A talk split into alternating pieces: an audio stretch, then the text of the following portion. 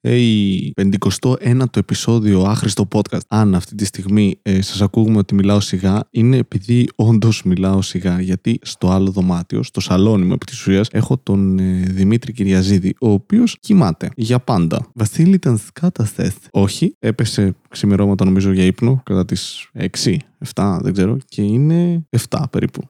Έχουν περάσει 12 ώρες και ο Δημήτρης Κυριαζίδης μάλλον ακόμα κοιμάται. Ε, οπότε ναι, θα μιλάω μάλλον λίγο πιο σιγά γιατί δεν θέλω να ξυπνήσω τον Δημήτρη. Βασικά, ίσως θα έπρεπε. Βασίλη Τσέκαρη θα αναπνέει. Όχι. Να σου πω κάτι, ένας λιγότερος κωμικός περισσότερα σποτ για μας.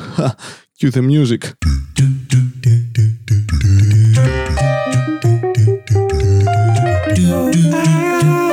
Στο podcast του Βασίλη Άχρηστο podcast Ε, ακούσατε το χθεσινό επεισόδιο λογικά που ήταν με τη Δήμητρα. Ήταν ένα δοκιμαστικό πράγμα. Κάποια στιγμή θέλω να το κάνω και με κανένα κωμικό. Ανατακτά χρονικά διαστήματα να φέρνω κάποιον. Ο Δημήτρης είναι μια καλή ευκαιρία, αλλά μάλλον πέθανε. Οπότε δεν θα γίνει κάτι με τον Δημήτρη. Θα είναι ένα περίεργο επεισόδιο γιατί θα μιλάω έτσι σε όλα από ό,τι φαίνεται. Θα είμαι πιο ήπιος σε τόνους και δεν ξέρω κατά πόσο μπορεί να είμαι κάφρος μιλώντας σε αυτόν τον τόνο και ένταση. Βρισκόμαστε, παιδιά, είναι, όταν ηχογραφώ τώρα είναι 13 Αυγούστου. Είμαστε στο τέλος του καλοκαιριού, αλλά μοιάζει λες και είσαι στο peak του καλοκαιριού. Κατά μία έννοια είναι. Γιορτάζει μισή Ελλάδα σε μια-δύο μέρες. Το μισό μου σόι επίσης. Θα πρέπει να πάω και να κάτσω σε ένα τραπέζι με όλους αυτούς τους ανθρώπους και να προσποιούμαι ότι τους ακούω. Ενώ μιλάνε. Ενώ θα ρωτάνε πράγματα για μένα. Και εγώ θα είμαι ναι. Μόλις σε ρώτησα πόσο τζατζίκι θες. Ναι. Βασίλη, ακού τι λέμε. Ναι. Βασίλη, σου αρέσουν τα παιδάκια. Ναι. Τα νόμιμα παιδάκια. Τι είναι τα νόμιμα παιδάκια. Να κάνεις ένα παιδάκι. Αν σου αρέσουν τα παιδάκια, δεν μπορείς να κάνεις ένα παιδάκι. Βασίλη, τι εννοείς; Να παράγεις ένα παιδάκι για να το έχεις δικό σου. Βασίλη, αυτό είναι σεξουαλικό; Ναι. Αυτό δεν είναι λάθος; Ναι. Μπορείς να πεις όχι; Ναι. Πες. Ναι. έτσι είναι οι διάλογοι στο σόι μου. Όχι ακριβώς έτσι. Τα παιδάκια, δηλαδή το κομμάτι με τα παιδάκια είναι η αλήθεια της συζήτησης.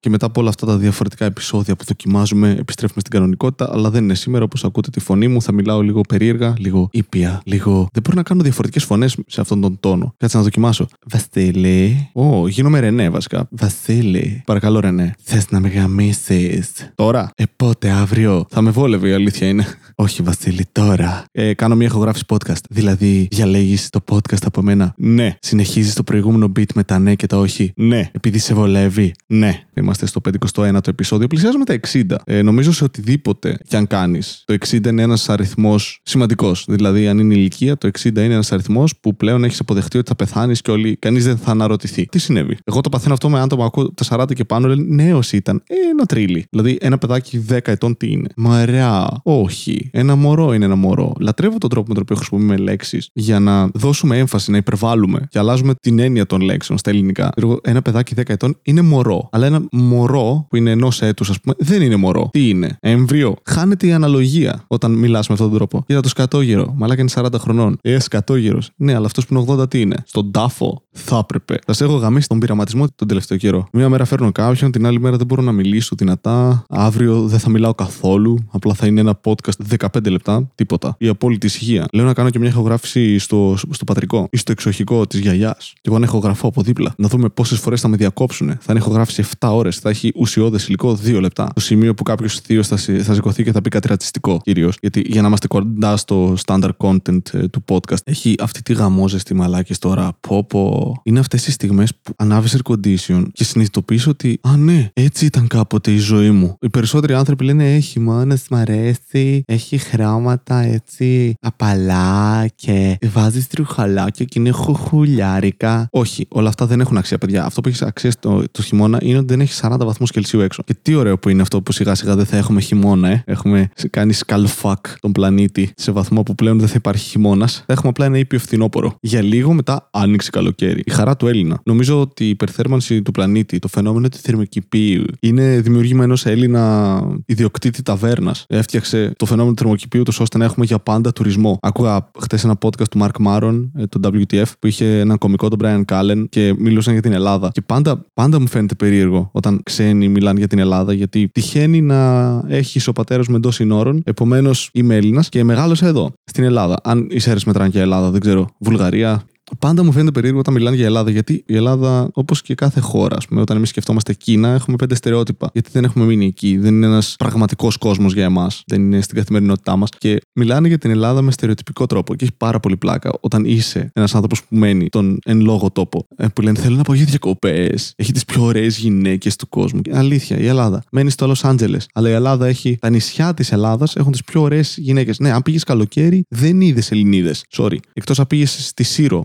Μία περίοδο όλη οι αίρε στη Σύρο ήταν. Αλλά ναι, πας σε καλοκαίρι σε ένα νησί, δεν νομίζω ότι βλέπεις πολλούς Έλληνες. Το άλλος πήγε, πούμε, από το Λος Άντζελες. Πα, τι πανέμορφες γυναίκες είναι αυτές. Αλήθεια. Η θιά μου, η Μαρίκα μου, το μουστάκι. Σε κάβλωσε. Πας στο Hollywood, βλέπεις, ας πούμε, δίπλα σου ένα μοντέλο, μία ηθοποιό Hollywood και είσαι, Ε, αυτές είναι πλαστικές. Η θιά μου, η Μαρίκα να δεις τι είναι μαλάκα. Χρησιμοποιεί κάθε μέρα PVC βάζει στην πανιέρα να μην στάζει το νερό. Πιο πλαστικό δεν μπορείς να βρεις. Δεν, δεν θεωρώ ότι είναι άσχημος λαός οι Έλληνες, αν κρίνεις από άλλους ανθρώπους και όχι από μένα. Αυτό είναι μια θεωρία που έχω. Ότι οι λαοί οι οποίοι είχαν πολλές προσμίξεις φιλετικές είναι πιο όμορφοι και συνήθως και λίγο πιο έξυπνοι από άλλους λαούς. Δηλαδή, Έλληνε. Όχι, είμαστε ηλίθιοι, μην, μην το πάτε εκεί. Αλλά όταν βλέπεις ε, φυλές οι οποίες έχουν μυγάδες μέσα, άτομα αποτελέσμα φιλετικών ε, προσμίξεων, μπασταρδοπέδια.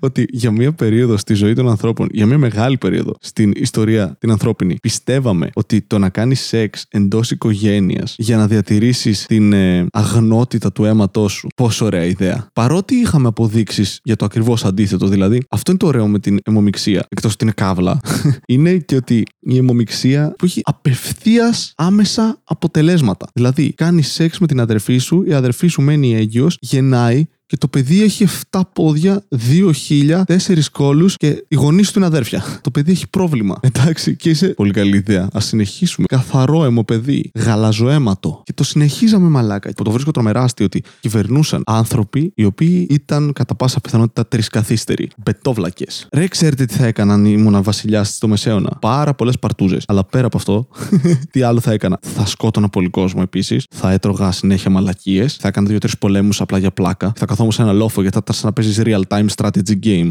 Εννοείται, με πραγματικούς ανθρώπους να ζει. Εσύ, χτύπα εκεί, εσύ, χτύπα. Και από πάνω σε ένα βουνό, εσύ, χαλαρά. Ω, αυτός έρχεται προς το μέρος μου, σκοτώστε τον. Θα είμαι πολύ κακός άνθρωπος, αν είχα εξουσία. Ευτυχώς για όλους σας δεν έχω τίποτα. Ναι, τι θα έκανα λοιπόν; Θα διέδιδα αυτή τη φήμη. Το αποτέλεσμα όταν κάνεις σεξ με την οικογένειά σου είναι γαμάτο και εγώ θα παντρευόμουν, φίλε, κάτι κοπέλες από Αφρική. Ε, θα, θα, ξέρεις, θα βρίσκα σε όλο τον κόσμο τις καλύτερες γυναίκες, τις ωραιότερες γυναίκες, πιο έξυπνες γυναίκες και σεξ μαζί τους χαρέμι, γιατί όχι επειδή θέλω, λόγω εποχής. Οι άντρες δυστυχώς εκείνη την περίοδο είχαν πολύ μεγαλύτερη εξουσία από ό,τι είχαν- έχουν τώρα απέναντι στις γυναίκες και υπήρχε και αυτό το, το toxic masculinity. Γι' αυτό θα το έκανα, γιατί έπρεπε να τηρήσω τα ήθη και έθιμα της περιοχής και της εποχής. Όχι επειδή θέλω. Λοιπόν, θα μάζευα γύρω στις 400.000 γυναίκες από όλο τον κόσμο. Βασίλη, αυτή είναι στη κλαβιά. Όχι, όχι. Αυτό λέγεται κερνάω ποτάκι απλά με πολλά λεφτά. Θα τις μάζευα στο, στην αυλή μου. Επίσης, πώς μου αρέσει ότι η λέξη λέγεται αυλή. Court. Η μετάφραση είναι αυλή. Είστε μέλη της αυλής μου. Αυτό το, το έκανε και ο παππούς μου όταν έκανε πάρτι στην αυλή. Αλλά ήταν κανονική αυλή με γρασίδι κάτω και τριανταφύλια γύρω-γύρω για να πέφτω μέσα και να έχω γρατσουνιέ μεγαλώνοντας. Και θα τις μάζευα 400.000 γυναίκες και θα έκανα άπειρα παιδιά για να μπορέσουν μετά να έχουν έναν υπέροχο εμφύλιο. Δεν ξέρω πώς ξεκίνησε αυτή η ιστορία και προσπαθώ να βρω ένα τέλος τώρα. Περιμένετε. Θα, θα πάμε μαζί σε αυτό το βασανιστήριο. Άμα, άμα βρούμε κάτι, βρήκαμε. Άμα δεν βρούμε, δεν πειράζει. Επίσης αυτό ότι στο μεσαίωνα και γενικότερα στα παλαιότερα χρόνια, Βασίλη, όλα είναι παλαιότερα χρόνια. Ισχύει. Έκανες πολλά παιδιά αν είχες εξουσία. Ήταν πρόβλημα έτσι. Και δεν χρησιμοποιούσε κανεί καπότες. Δεν θα έπρεπε να είναι το ένα πράγμα που ανακαλύψαμε πολύ πιο πριν τα προφυλακτικά. Δηλαδή, αν το σκεφτείς και στην Ελλάδα, δύο γενιές πίσω, αν πας, οι περισσότεροι άνθρωποι είχαν τουλάχιστον 5 με 10 αδέρφια, εκ των οποίων γνώριζαν δύο, επειδή αυτά έζησαν. Δηλαδή, συμπεριφερόμασταν, ξέρω εγώ, σαν τελείως ζώα. Θα κάνουμε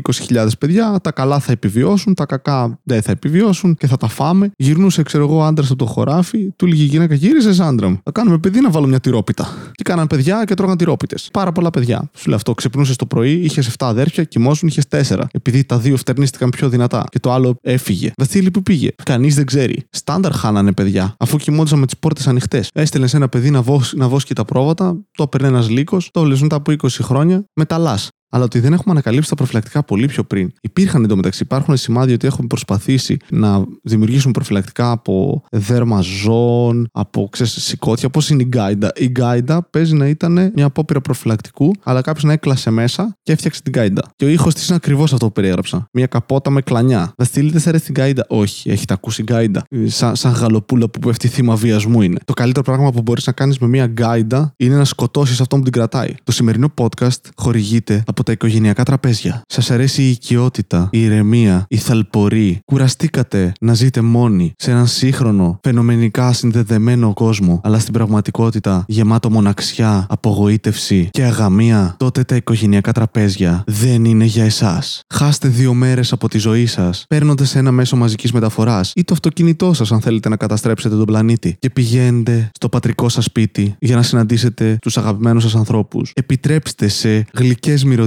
να σας θυμίσουν την παιδική σας ηλικία, τότε που η μητέρα σας ήταν νέα, είχε κάβλες και όρεξη να σας μεγαλώσει. Επισκεφτείτε τη γιαγιά σας, αν είναι ζωντανή, και συζητήστε μαζί της σχετικά με την κατάσταση που έφεραν την χώρα μας οι μετανάστες. Αναζητήστε τον πατέρα σας στο σπίτι. Αν δεν είναι εκεί, θα πηδάει την κομμενά του. Αν είναι, δεν είναι ο πραγματικός σας πατέρας, γιατί να είναι στο σπίτι ο πατέρας σας όταν τον χρειάζεστε. Συναντήστε παλιούς φίλους στην πόλη σας, προσπαθώντας να αποφύγετε την οικογένειά σας και συνειδητοποιήστε ότι ακόμη και οι φίλοι σας που έμειναν στην πόλη στην οποία μεγάλωσαν έγιναν ακριβώς σαν τους ανθρώπους που συχαινόσασταν όταν μαζί περνούσατε την εφηβεία σας και φασωνόζασταν σε ένα παγκάκι. Προσποιηθείτε ότι έχετε hangover από το προηγούμενο βράδυ, επιχειρώντας να μην συμμετέχετε στο οικογενειακό τραπέζι. Όταν συνειδητοποιήσετε ότι δεν μπορείτε να το κάνετε, βγείτε με πιτζάμες, καθίστε σε μία καρέκλα μπροστά στα πορσελάνινα, χειροποίητα και κρυστάλλινα σκεύη που έχει βάλει η μάνα σας στο τραπέζι, καθώς τα χρησιμοποιεί μόνο για τέτοιες περιστάσεις, για τους χειρότερους ανθρώπους που μπορεί, και απολαύστε ένα υπερεκτιμημένο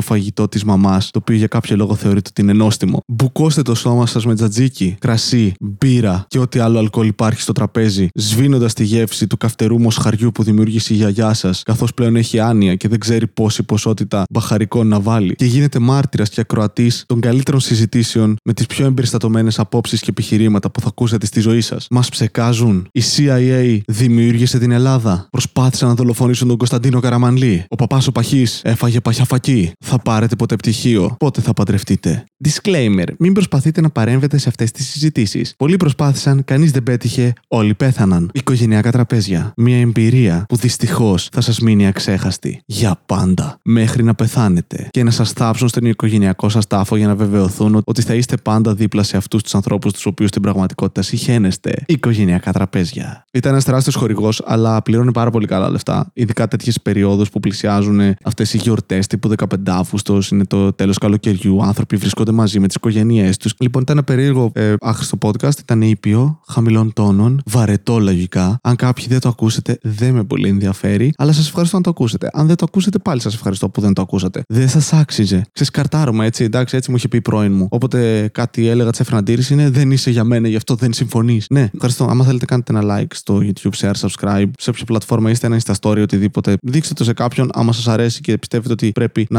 διαδοθεί. Δεν νομίζω ότι σας νοιάζει ιδιαίτερα να μην μεταδίδετε πράγματα γύρω σας, καθώς ε, πολλοί από εσάς δεν φοράτε προφυλακτικά. Ναι, σας ξέρω. Σε βλέπω εσένα, ναι, ναι, ναι. Αυτή τη στιγμή που κάνεις σεξ και ακούς άχρηστο podcast. Ναι, βάλε προφυλακτικό. Ήδη έκανες ένα λάθος, έβαλες το άχρηστο podcast, δεν πήρες προφύλαξη. Τώρα βάλε καπότα, σε παρακαλώ πολύ. Αλλά ναι, τι έλεγα. Δείξτε τους ανθρώπους, ναι, άμα σας αρέσει. Άμα δεν σας αρέσει, μην το δείξετε στους ανθρώπους, δείξτε τα στο σκύλο σας. Αν έχετε. Αν δεν έχετε, πάρτε και βάλτε τον να ακούσει άχρηστο podcast. Θα επιτεθεί στο γείτονα, θα αναγκαστείτε να του κάνετε ασθενασία, αλλά τουλάχιστον θα έχει δαγκώσει το γείτονα. Και αυτό ήταν το σχέδιό σας εξ αρχής. Σωστά. Ναι. Πάω να μοντάρω το podcast τρώγοντας κρέπες. Αλλά όχι αληθινά, γιατί έφαγα χτες άθλιες κρέπες και όλα τα μαγαζιά είναι κλειστά λόγω 15 Αύγουστου και η χώρα κλείνει. Θα πεθάνουμε όλοι από υπερθέρμανση του πλανήτη. Κρέπες! Γεια σας.